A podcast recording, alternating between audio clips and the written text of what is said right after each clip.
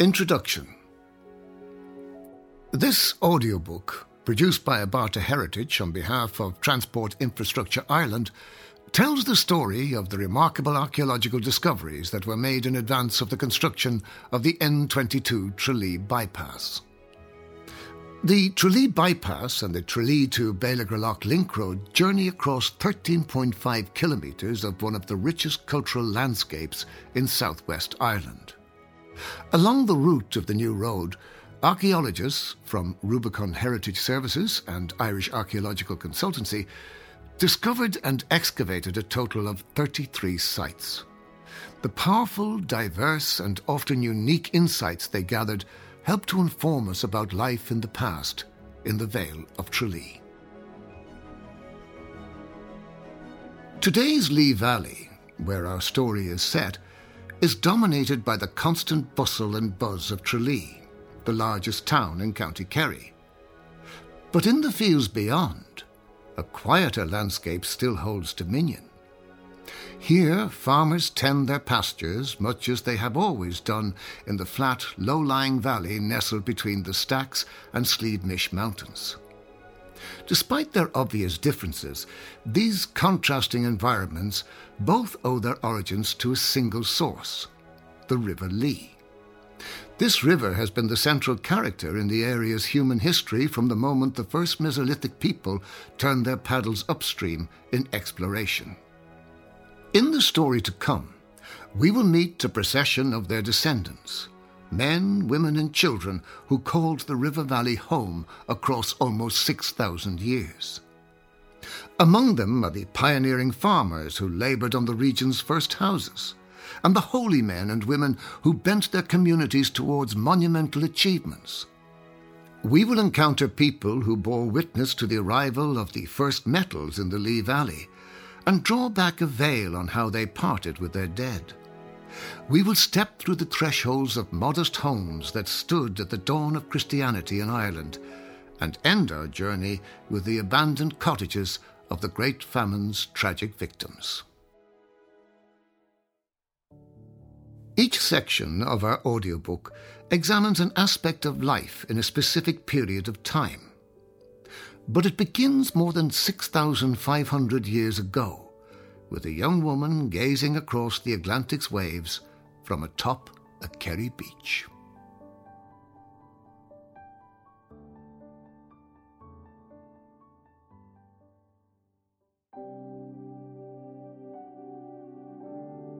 The Lee Valley's first communities. 6,500 years ago, a woman sat gazing out towards the vast expanse of the Atlantic from the sands of Ferriter's Cove on the Dingle Peninsula. Around her, members of her hunter gatherer community were hard at work, collecting the rich bounty of shellfish that drew them back to the bay year after year. While the passage of millennia and the efforts of countless generations have wrought dramatic changes on the land she knew, the view out to sea she enjoyed has altered little. It was much the same in the 1980s when archaeologists unearthed the remains of her community's labours, and with them the earliest known evidence for human habitation in Kerry. It was these Mesolithic, or Middle Stone Age people who began to travel from the coast into the wooded interior, using as their highways rivers and valleys like that of the Lee. These highly mobile Mesolithic communities often left little behind, and it was not until 6,000 years ago that human hands made a lasting impression on the ground. It revealed itself in modest form during the investigations on the Tralee bypass. A small number of pits and post holes, probably the remains of a temporary encampment, were found at Manor East 1. Just as these early Manor East residents were making their mark, a revolutionary new way of life began to gradually take hold. The slow march of agriculture from its origins in the Middle East's Fertile Crescent had finally arrived in the Lee Valley. It heralded a new era that we today call the Neolithic, or New Stone Age. The Neolithic people of the Lee Valley left behind a total of 11 sites that were uncovered along the route of the N22. Using their skill with fire and their mastery of stone axes, like the 5,000 year old polished rhyolite examples discovered at Manor East 1 and Knockawadra Middle 2, they carved fields from the thick woodland that covered the Lee Valley. In those fields, they grew the crops and raised the livestock that allowed them to develop a vibrant community. The valley was now their permanent home, and they erected buildings on the edge of the floodplain to live in all year round. But they didn't abandon all the old ways. Seasonal camps on hillocks within the marshlands, such as those at Manor East 2 and Manor East 4, bear witness to the continued importance of seasonal hunting and gathering to their lives. The only Neolithic structure discovered on the route was laid out at Manor East 1 in the early Neolithic, some 5,800 years ago. There, a prehistoric family selected a slightly elevated south facing slope to begin their construction project. Their efforts produced a simple sub rectangular building, a little over 5 meters in length and 2.5 meters wide. Somewhat smaller and flimsier than most rectangular split oak early Neolithic homes, it may have functioned as an outbuilding. But scattered within the pits and post holes was the detritus of everyday prehistoric life.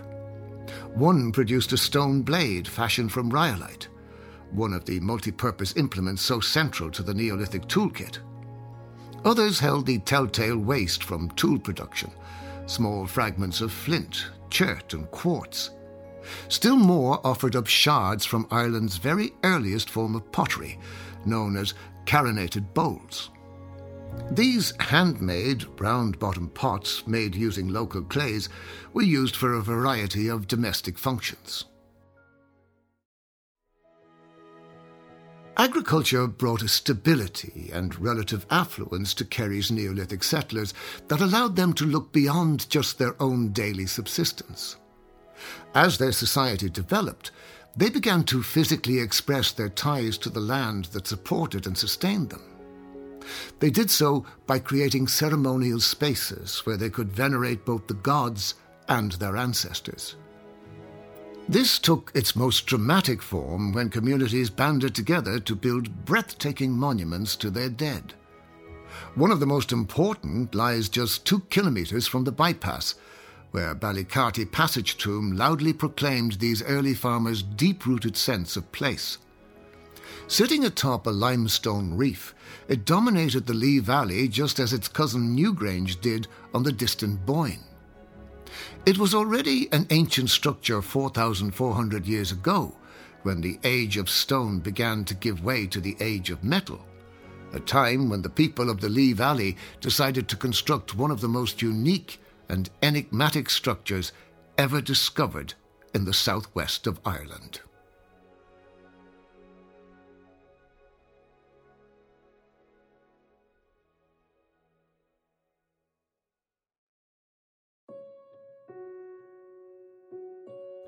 a monumental avenue, the Ballingowan 1 pit alignment. They were all there. From up and down the valley they had come, the women and the men, the old and the young. It was right that everyone lent a hand. After all, this was to be their most holy place. With one last exhausting heave, the enormous wooden post finally rocked into position. It took its place among a corridor of huge carved timbers, a spectacular creation that had taken long months to complete. But now, at last, their sacred avenue was ready. The gateway to the land of their ancestors and to the gods stood open. This story is just one among a multitude of possible interpretations for the most enigmatic archaeological discovery on the Tralee Bypass project. It came at Ballingowan 1, where what appears to be a unique site in Ireland revealed itself on the southern side of a low limestone outcrop. There, the archaeologists encountered a double row of pits that formed an avenue orientated towards the east. The largest of these pits was an impressive 1.5 metres long, while others were up to a metre wide. In the prehistoric period, these pits had held fast a series of large timber posts. The avenue's builders had placed each set of posts between 5 and 9 metres apart, and in all, 34 of these aligned post pits were uncovered. More than 30 metres of the original avenue was discovered within the road corridor before it continued on into the neighbouring fields. Almost as soon as this remarkable monument revealed itself, the archaeologists began to seek answers. Chief amongst them were when had the alignment been built, and what was its purpose? Archaeologists employ a variety of techniques when they're seeking to reveal the age and function of a site. Among the most important are typology, a method based on the analysis of artifacts such as stone tools and pottery, and the use of organic remains for radiocarbon dating. But at Ballingowan 1, there were no artifacts, and there was no organic material suitable for radiocarbon dating. In their absence, they had to turn instead to findings from other excavations, seeking parallels for this most mysterious of sites. It proved a difficult search.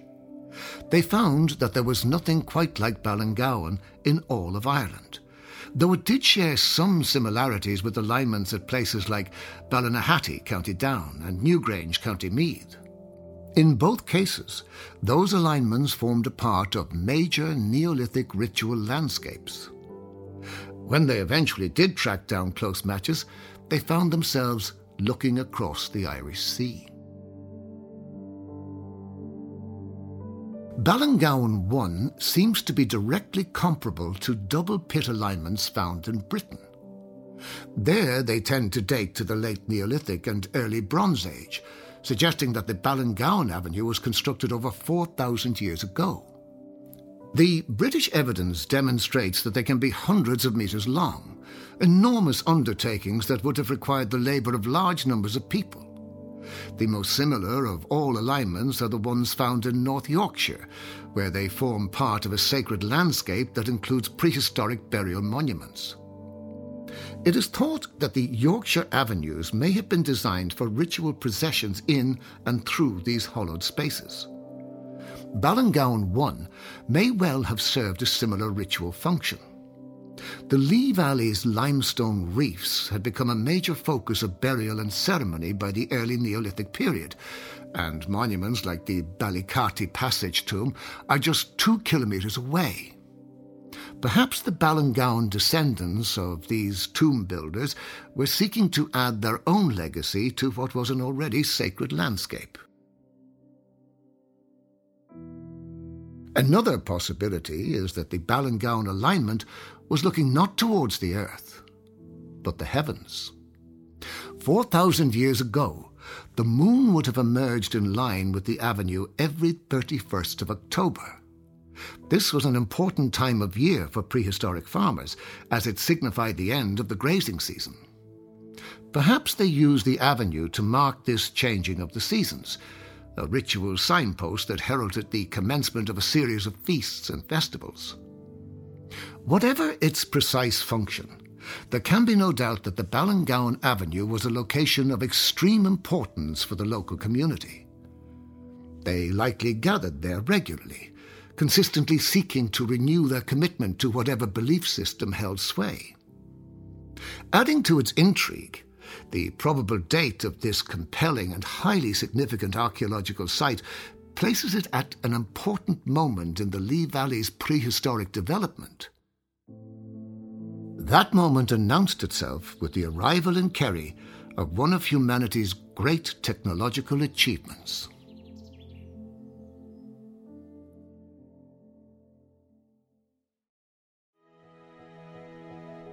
A thriving community. Bronze Age settlement. One of the most momentous days the Lee Valley ever witnessed dawned a little over 4,400 years ago. The local farmers would have known it was coming. Even in the Neolithic, rumours could run faster than the swiftest of streams. But that foreknowledge wouldn't have dampened the sheer sense of wonder they felt at its arrival. A new and captivating material had finally entered their lives. We can but imagine the excited chatter, perhaps even the awe and disbelief that gripped family, friends, and neighbours when they first beheld this most alien of objects. It was the day the first metal appeared in their Kerry home. The arrival of copper and gold objects heralded the beginning of what we now call the Copper Age, a brief period that some 4,200 years ago developed into the Bronze Age. From the outset, Southwest Ireland established itself as an important location for the production of these new metals. Early copper mines were established at sites like Ross Island in Killarney. The first use of metal, along with the arrival of those people with the mysterious, almost magical powers to produce it, ushered in one of the great periods of change in prehistoric Ireland.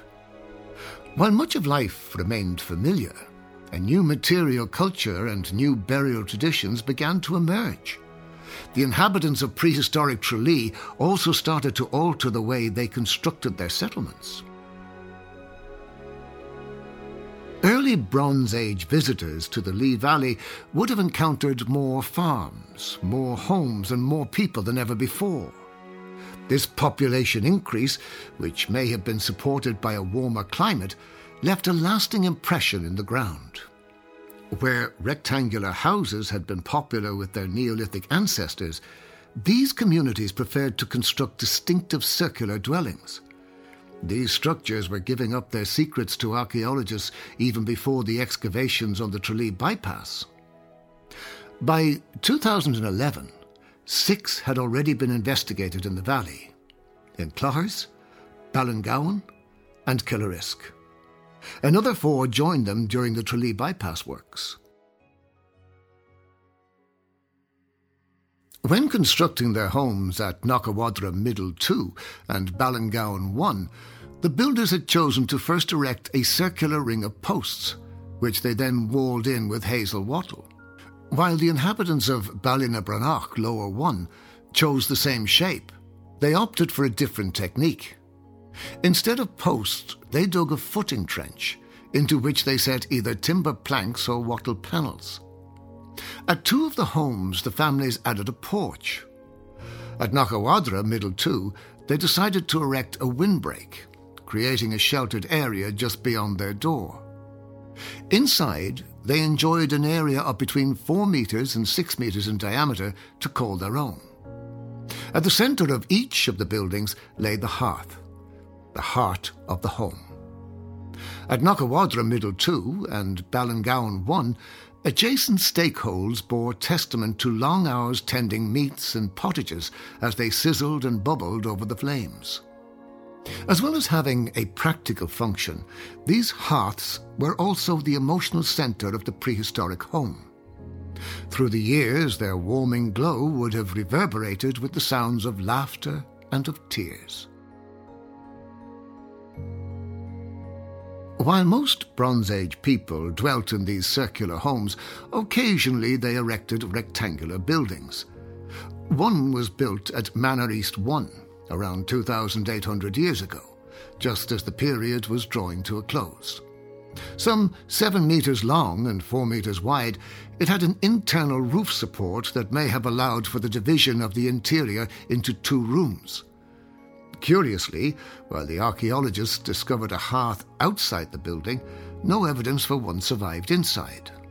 Perhaps its owners had used it as a byre or store, or perhaps they had chosen to raise their hearth on a bed of stones, leaving no trace behind for excavators to uncover thousands of years later.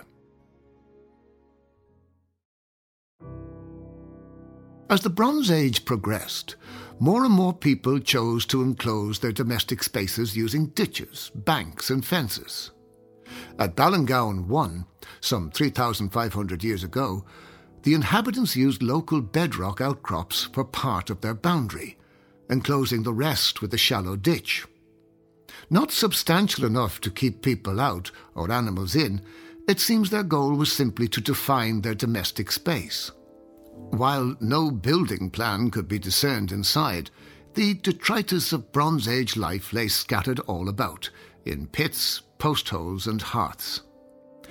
Numerous other sites produce similar evidence at places like Clash Edmund 1, Ballinorick West 2, and Knockawadra West 2. The material that each produced allowed archaeologists to leave with more than just an impression of the buildings they had lived in.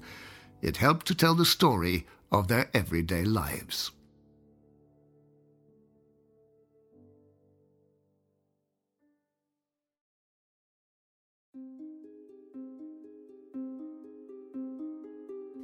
Everyday life and culture in the Bronze Age.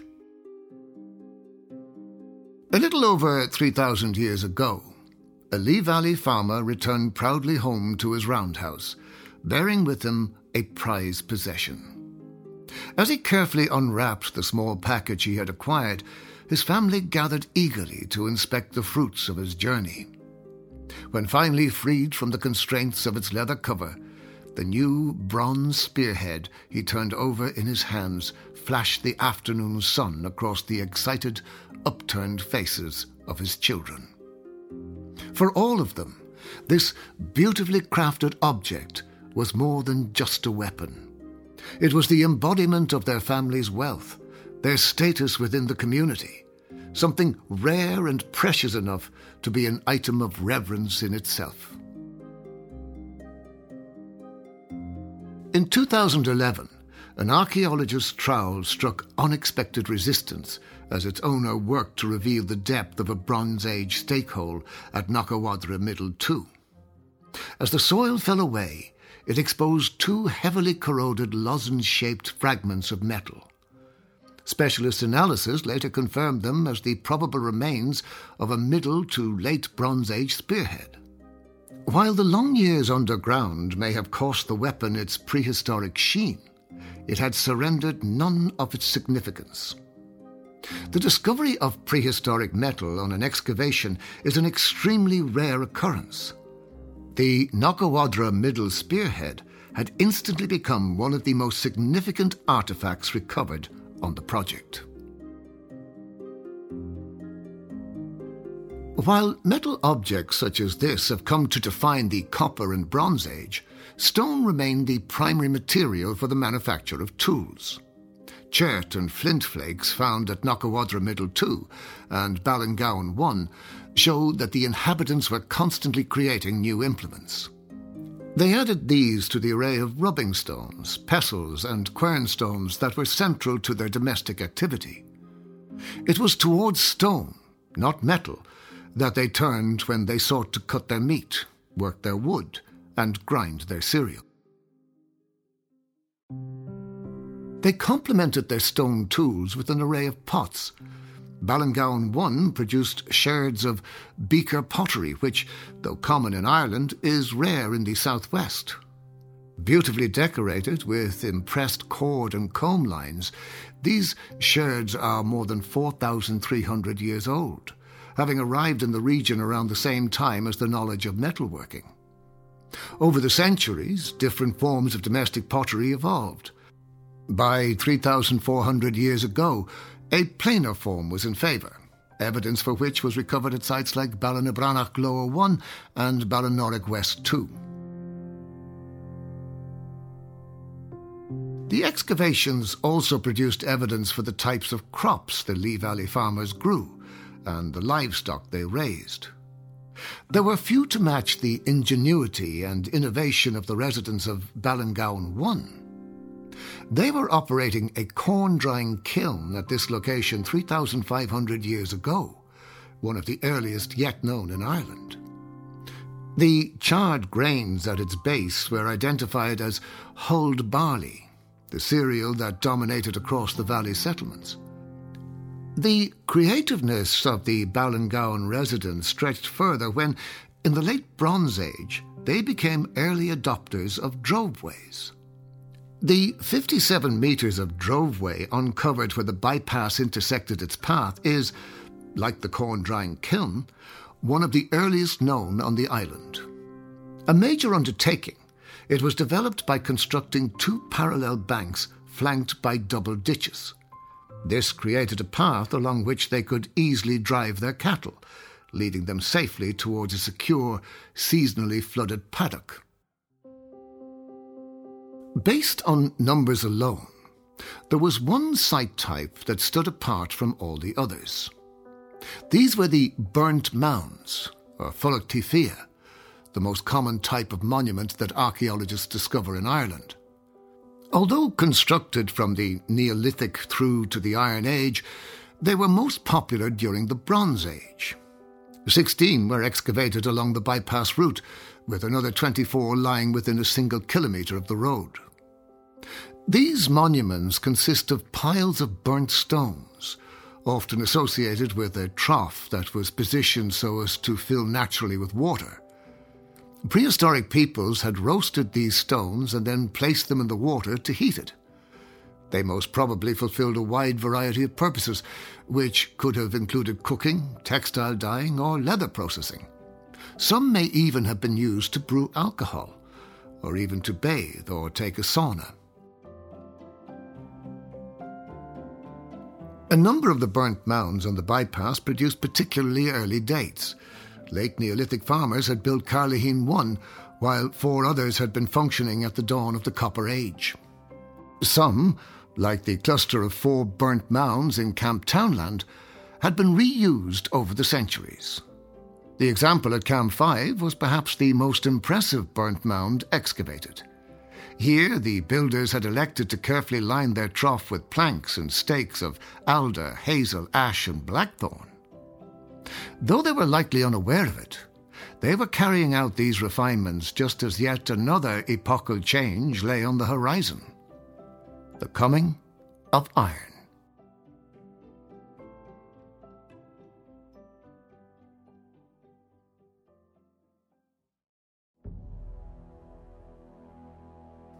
The Iron Age Locating the Lives of the Invisible People. The young girl shifted her feet uneasily, staring beyond her small fire into the ever darkening forest. Tonight would be the first night she had ever spent alone, with only the oak trees and woodland animals for company. As night closed in, she fought to resettle her nerves for the task at hand.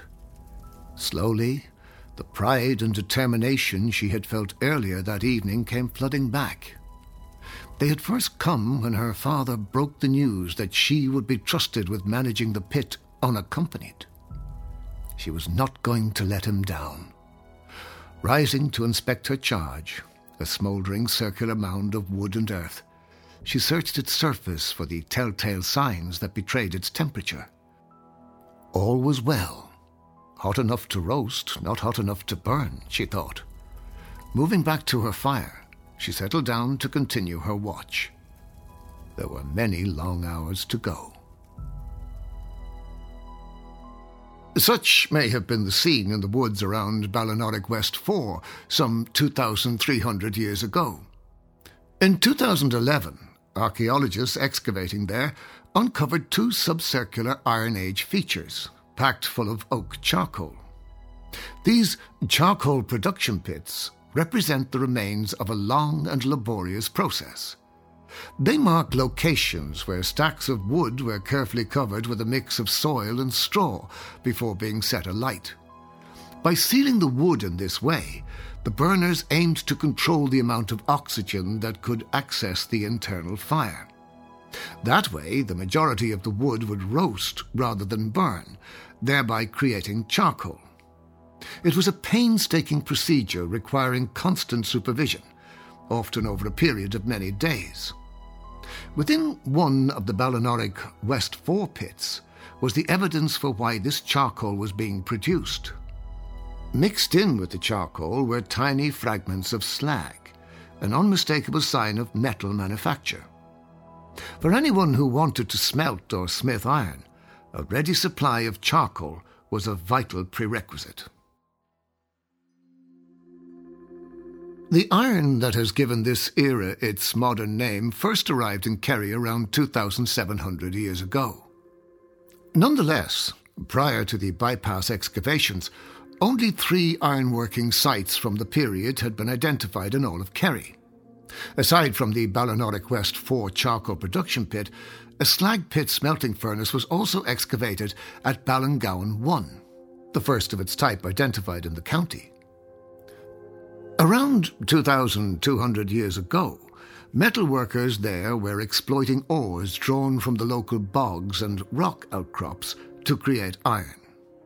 In the temporary shelters and windbreaks they constructed around their furnace, they worked this iron into a variety of artifacts and implements for the local community.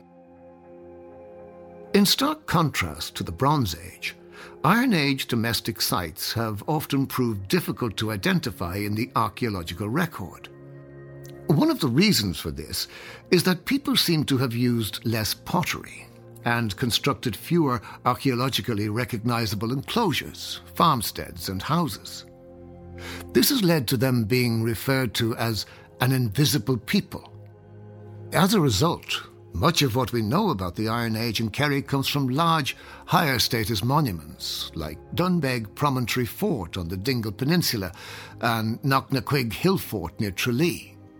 Increasingly, new, more modest sites are being unearthed, adding greatly to our knowledge of ordinary life in the Iron Age. Of these, the five sites excavated on the bypass are amongst the most significant. Iron Age people in the vicinity of Tralee did more than just produce charcoal and smelt iron. Evidence for their settlements was identified at Ballinabranach Lower 1, Ballingowan 1, and Manor East 1 and 2. But rather than the identifiable buildings so typical of the Bronze Age, what emerged instead were seemingly random scatters of pits and postholes.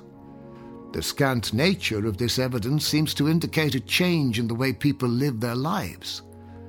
It has been suggested that they had become more mobile, seeking to remain close to the cattle and sheep that were now increasingly important. Even if this were so, cereal production remained significant.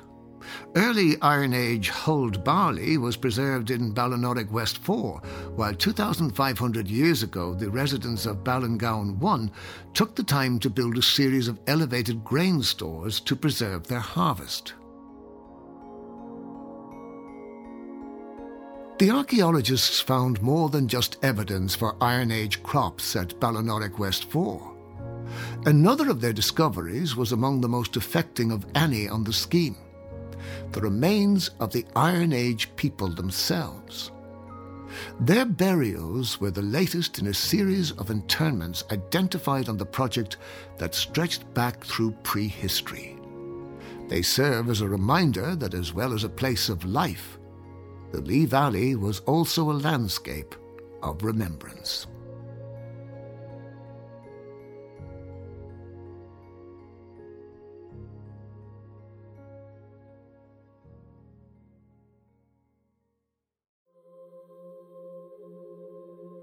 Dealing with the dead in the prehistoric Lee Valley.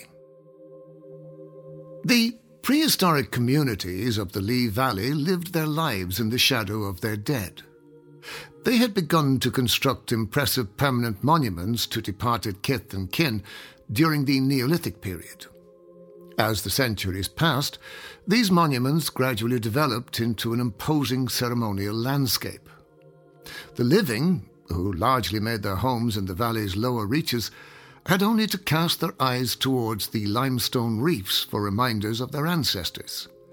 Some visible elements of this landscape of the dead still survives at places like Ballycarty Passage Tomb or in the cairns that stand vigil below the summit of Knockawadra Mountain.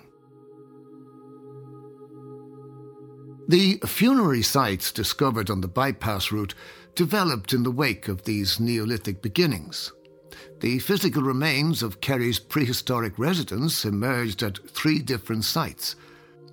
By the Bronze Age, cremation had become the main burial rite in Ireland. Such cremations were discovered at Ballinorig West 3 and Manor East 1, with Iron Age cremations at Ballinorig West 4. In seeking to tell their story, archaeologists had to marry what they had learned during the excavation with painstaking specialist analysis conducted afterwards. The earliest of the cremations emerged from a small subcircular pit at Ballinorig West 3. More than 3,800 years ago, the remains of an adult and child had been interred there, resting within an upturned pottery vessel known as an urn.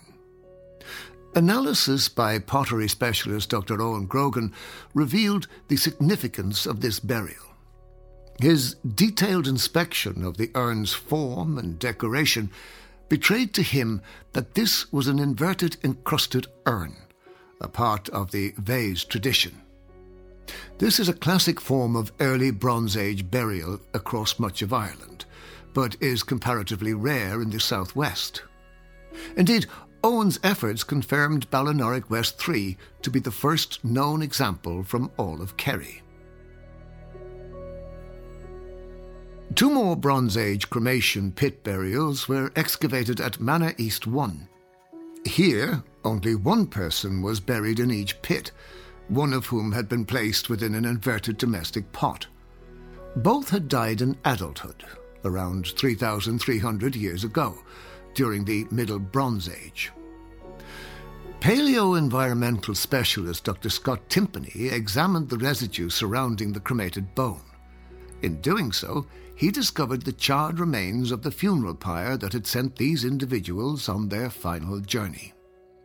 Scott was able to determine that the bodies had been placed on a specially selected bed of oak, ash, and blackthorn branches. Traces of ash and blackthorn trunks indicated that they had been used as fuel to feed the flames. Remarkably, his microscope even uncovered charred hazelnut shell and barley grains that may have been placed on the pyre by mourners as food offerings. The greatest number of prehistoric burials came to light at Ballinorig West 4, here, the excavation team, led by James Hessian, uncovered an Iron Age funerary monument known as a ring ditch. Common through much of the prehistoric period, this example consisted of a penannular shaped ditch that enclosed an area 4.25 metres wide. Originally, it would have been surrounded by an external bank with a mound or cairn at its centre. First built more than 2,350 years ago, it remained an important funerary site for more than 300 years. By the excavation's end, James's team had uncovered a total of 10 cremation burials. Some had been laid to rest in the interior, some within the ditch, and still more in small pits surrounding the monument. Poignantly, one had even been buried with six cobalt blue glass beads that they had worn on the pyre, perhaps as part of a bracelet or necklace. The fragments of cremated bone were examined by project osteoarchaeologist Carmelita Troy. The range of analysis she undertook on the human remains revealed much about the burial process. She spotted distinctive fissuring on the Ballinorig West forebone, indicating that the cremations had occurred while the flesh was still attached.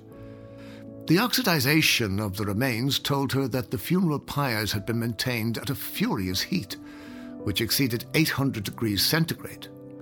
Indeed, so thoroughly had the remains been cremated that it was only possible to determine the age and sex of one individual, an adult male. But there were other stories for Carmelita to pursue. One of them was linked to the quantity of the bone.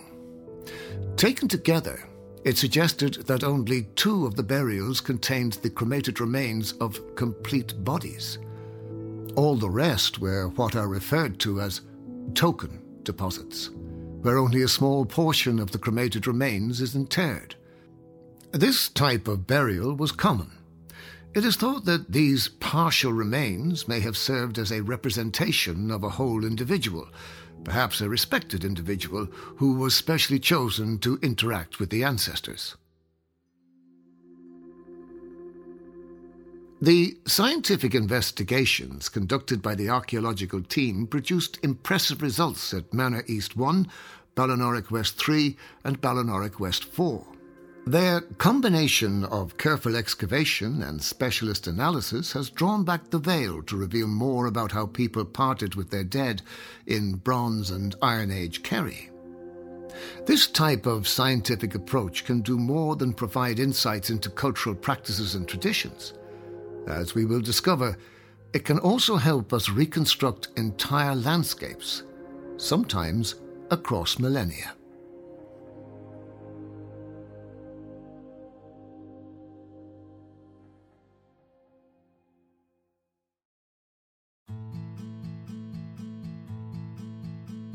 Rediscovering a Past Environment. At first glance, one of the most precious forms of archaeological evidence can seem like the most humble. They depart the site in often unflattering circumstances, lying concealed within large bags filled with soil and earth. These bags, known as soil samples, are a common and constant feature of almost every excavation. Once they take their leave of the field, they make their way to water filled processing tanks, where their valuable cargo is finally revealed. From amidst the mass of mud, a treasure of environmental remains materializes in the form of charcoal, charred cereal grains, and charred seeds. When placed in the hands of specialists and combined with previous studies of ancient pollen drawn from Kerry's lake beds and peatlands, these tiny survivors allow us to chronicle millennia of environmental change. These biofacts and ecofacts bring into focus an epic story, some 15,000 years in the making. It began when the last ice sheets retreated from Kerry and the Lee Valley, leaving behind a denuded landscape ripe for colonization. Slowly, plants, small bushes, and trees began to advance. By 11,000 years ago, scrub woodlands of juniper and dwarf birch held sway, supported by a cast of grasses, shrubs, and herbs. By 8,000 years ago, these too had been driven to the margins. By then, large deciduous woodlands had wrested control, enveloping the countryside in oak, hazel, elm, willow, and pine. It was into these great forests that Kerry's first Mesolithic hunter gatherers stepped, more than 6,500 years ago. It was not until 6,000 years ago, with the arrival of the Neolithic's first farmers, that humans started to have a lasting impact on this vast canopy. In prehistoric Tralee, they turned to the oak and hazel woodland that surrounded them as a source of food, fuel, and as building material. Though they cleared some trees for their animals and crops of wheat and barley, the forest remained an important source of nutrition. For thousands of years to come, locals would turn to the woodlands near the River Lee for wild foods like hazelnuts, wild apples and pears, berries and herbs.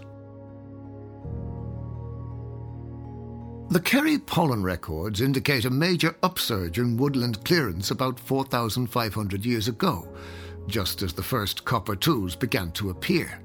The integral role of timber in early metal production had made trees increasingly vulnerable. As agriculture intensified and the population increased, some species struggled to cope. Around 4,000 years ago, pine declined precipitously across the island, the victim of both land clearance and an increasingly wet climate. In its place, blanket bog began to form. By the Middle Bronze Age, 3,600 years ago, the residents of the Lee Valley were living in a more open landscape, with many of their farms located on open heathland. The course of the Bronze Age also brought a change in crop preference, with local farmers increasingly favouring hulled barley at the expense of the naked variety. While archaeological evidence for the Iron Age can prove enigmatic, the pollen record shows that woodland clearance was continuing apace. pine declined again 2,000 years ago, and in many places it never recovered. Nevertheless, there were still large areas of mixed woodland in and around the Lee Valley, where locals exploited a variety of species. It is even probable that some woodland recovered following the Iron Age clearances. Oats and the ever present hulled barley were part of a landscape of livestock and cereal farming that continued to ramp up into the early medieval period, beginning more than 1,500 years ago when hulled barley, wheats, and probably spelt and rye proved popular. However, the River Lee and its tributaries remained a woodland realm, where pockets of alder and birch clung on. 700 years ago, during the high medieval period, the people of the Lee Valley were carefully managing their woodland, employing techniques like coppicing to increase yields. This was also the time when the first non native trees, such as beech and walnut, were deliberately introduced into the country. The relentless pressure that the post glacial forests had been subjected to since the dawn of the Neolithic reached its culmination in the 17th and 18th centuries. This was when the last areas of major woodland were targeted for a range of industrial activities, such as charcoal production. In an effort to re establish some of what was lost, managed woodlands began to emerge in the 18th and 19th centuries, some of which still survive to this day.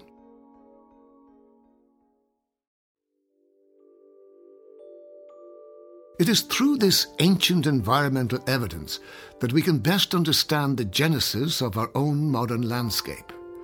These tiny, sometimes microscopic objects tell the origin story of the agricultural patchwork of fields that we see in the Lee Valley today, representing just the latest chapter in an ongoing environmental narrative that began so many millennia ago.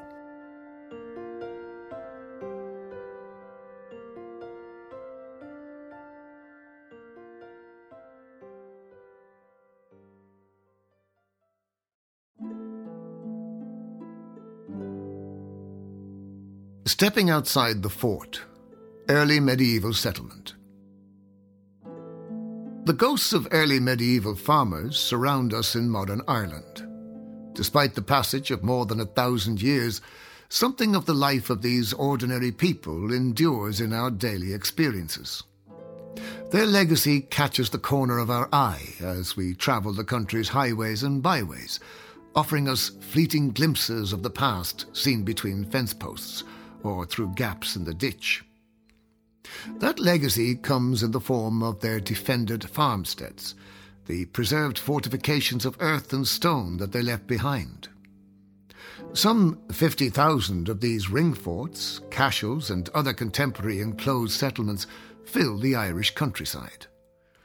Constructed across more than seven centuries between the coming of Christianity in the 5th century and the Norman arrival in the 12th century, Together, they allow us to enjoy one of the best preserved early medieval settlement landscapes anywhere in the world.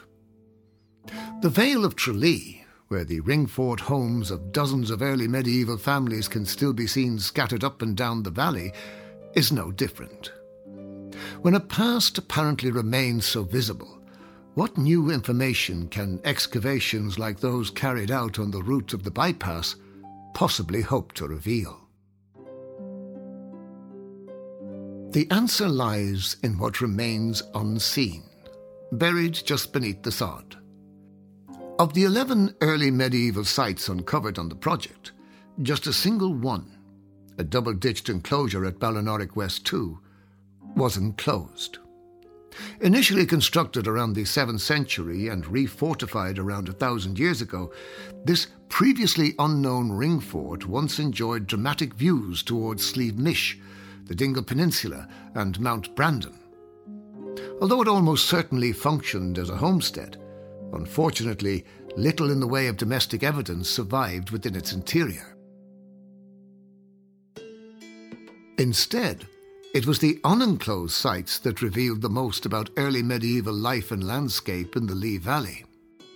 At Manor East 7, archaeologists uncovered the 1,500 year old efforts of a local farmer to ford a long forgotten stream channel, his labour is preserved in cobblestone and wood. The laborious agricultural process that consumed so much of the early medieval day came to life at Ballinorig West 3, Ballinorig West 4, and Ballingowan 1. There, the remains of corn drying kilns, once filled with hulled barley, reveal the effort required to preserve the harvested grains and prepare them for processing. Ballinorig West 4 also revealed the industrial talents of the local community. Sometime in the 5th or 6th century, they built a rare slag tapping furnace to produce the iron they needed to make tools to work the land. The chronicle of skilled craftwork and ornamentation was told through individual objects. At Manor East 1, a pit gave up a bone needle or weaving tool that had once been put to work in creating and repairing textiles. At Knockawadra West 2, a beautiful translucent amber coloured glass bead was discovered. We surely sorely missed when it was misplaced. The ancient loss of this prize adornment became our gain, as it lay hidden to await rediscovery in the 21st century. Perhaps the most compelling early medieval story came from the excavations at Knockawadra Middle 2 and Ballingowan 1. Rather than the narrative of those who had made their homes behind earthen banks, what dominated here was the tale of those who dwelt beyond the ring fort's wooden palisades. At each site, positioned entirely exposed and in the open, excavators uncovered the remains of a small oval shaped post and wattle building. The Knockawadra Middle 2 structure had first been built between the 5th and 7th centuries, while the slightly larger Ballingowan 1 example had been erected between the 10th and 12th centuries. Though separated in time, both these families had likely led similar lives, lives that were markedly different to that of their Ringfort dwelling neighbours. In an effort to understand why these people lived outside the Ringfort's gates, the archaeological team turned to Ireland's early law tracts. From their preserved pages emerges details of a highly stratified, class-based society. If the residents of Knockawadra Middle or Ballingowan hoped to dwell within a fort, they had to belong to one of the free classes. These were the Bóaire, or cow freeman, the ócaire, or young freeman, and the fer midboth, or man between huts. Clearly, they were not so fortuitous. Instead, these homes may have been those of the semi free cottagers or labourers that made up the Bothach or Fuidir classes. Perhaps they may even have belonged to the unfortunate lowest rank of society, the unfree Senchléithe, condemned to eke out their existence as hereditary serfs. Buildings such as these are unusual in the archaeological record and offer us a rare insight into the experiences of the lower ranks of early medieval society. Together with the other discoveries on the project, they serve as a reminder that, impressive as they are, our visible early medieval monuments represent just a single element of a fascinating complex archaeological landscape.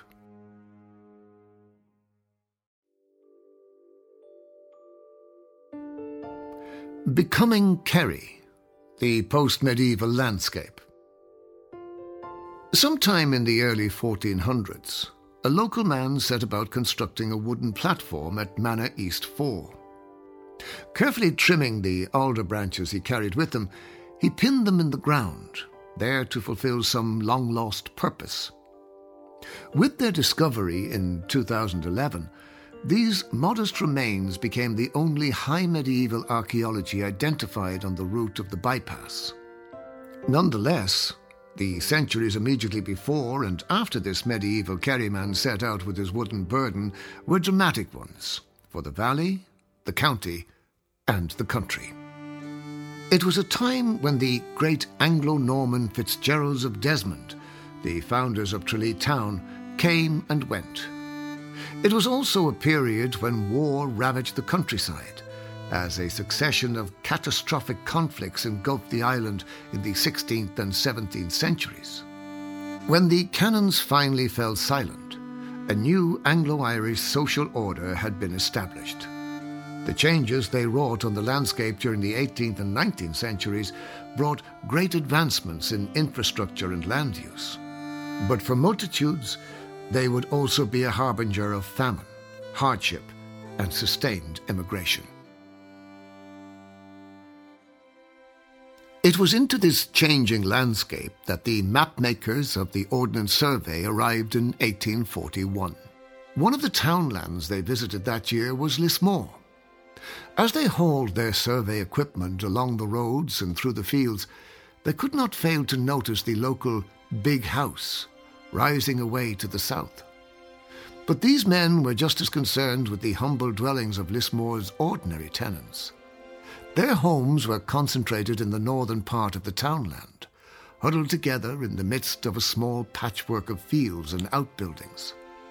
As they went about their work, the surveyors likely shared pleasantries with some of the inhabitants, people like the Savages, the Collins, or the Aherns. What none realized was that this map, so carefully prepared, would be a final recording of a settlement that was facing its doom. By the time the next set of mapmakers came around, 50 years later, all they would meet were silent green fields. When the archaeologists came to Lismore, the remains of three of these vernacular houses awaited them.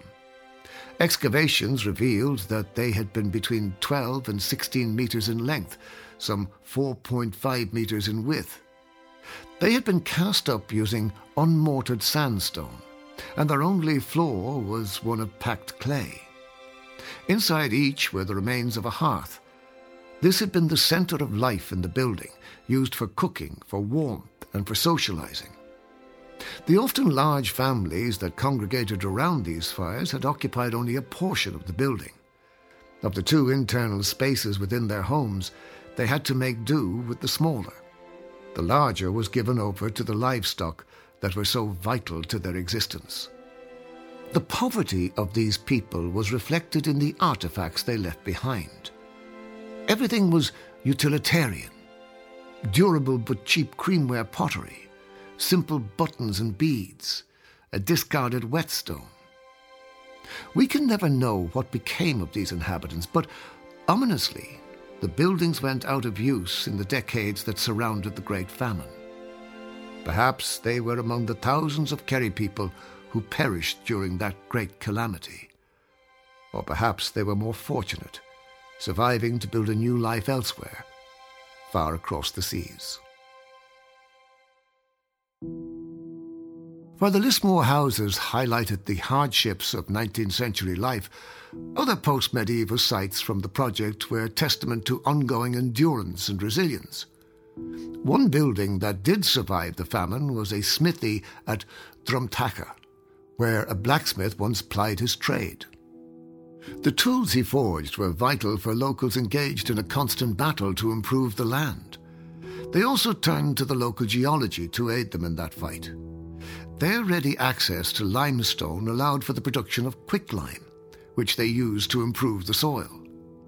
No less than six lime kilns were discovered on the project. This was but one of a number of stratagems designed to improve their yields. Among the others uncovered were the ubiquitous field drains and culverts that crisscrossed the landscape. Just as their prehistoric ancestors had taken seasonal advantage of the river floodplain to supplement their economy, 19th century farmers and labourers sought to do the same. At Camp 1 and Camp 5, seasonal brick clamp kilns drew on clay from the floodplains to produce bricks for use both at home and for sale in Tralee.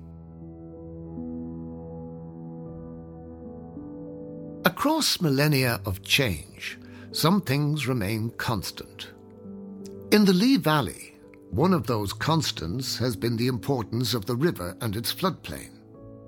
The archaeological excavations revealed how another constant, the agricultural tradition that has dominated Kerry for some 6,000 years, has simultaneously been the greatest driver of change.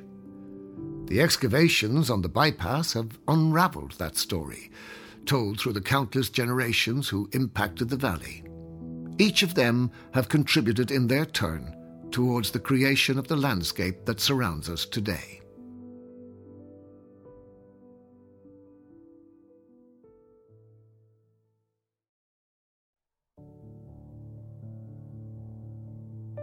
Conclusion For more detail and analysis of the archaeological sites discussed in this audiobook, you can explore the TII Heritage Series book about the excavations entitled In the Vale of Tralee The Archaeology of the N22 Tralee Bypass, edited by Patricia Long, Paul O'Keefe, and Isabel Bennett. You can also find more information about the archaeological sites investigated along the route of the N22 Tralee bypass and elsewhere in a series of publications by Transport Infrastructure Ireland. You can discover more at tii.ie.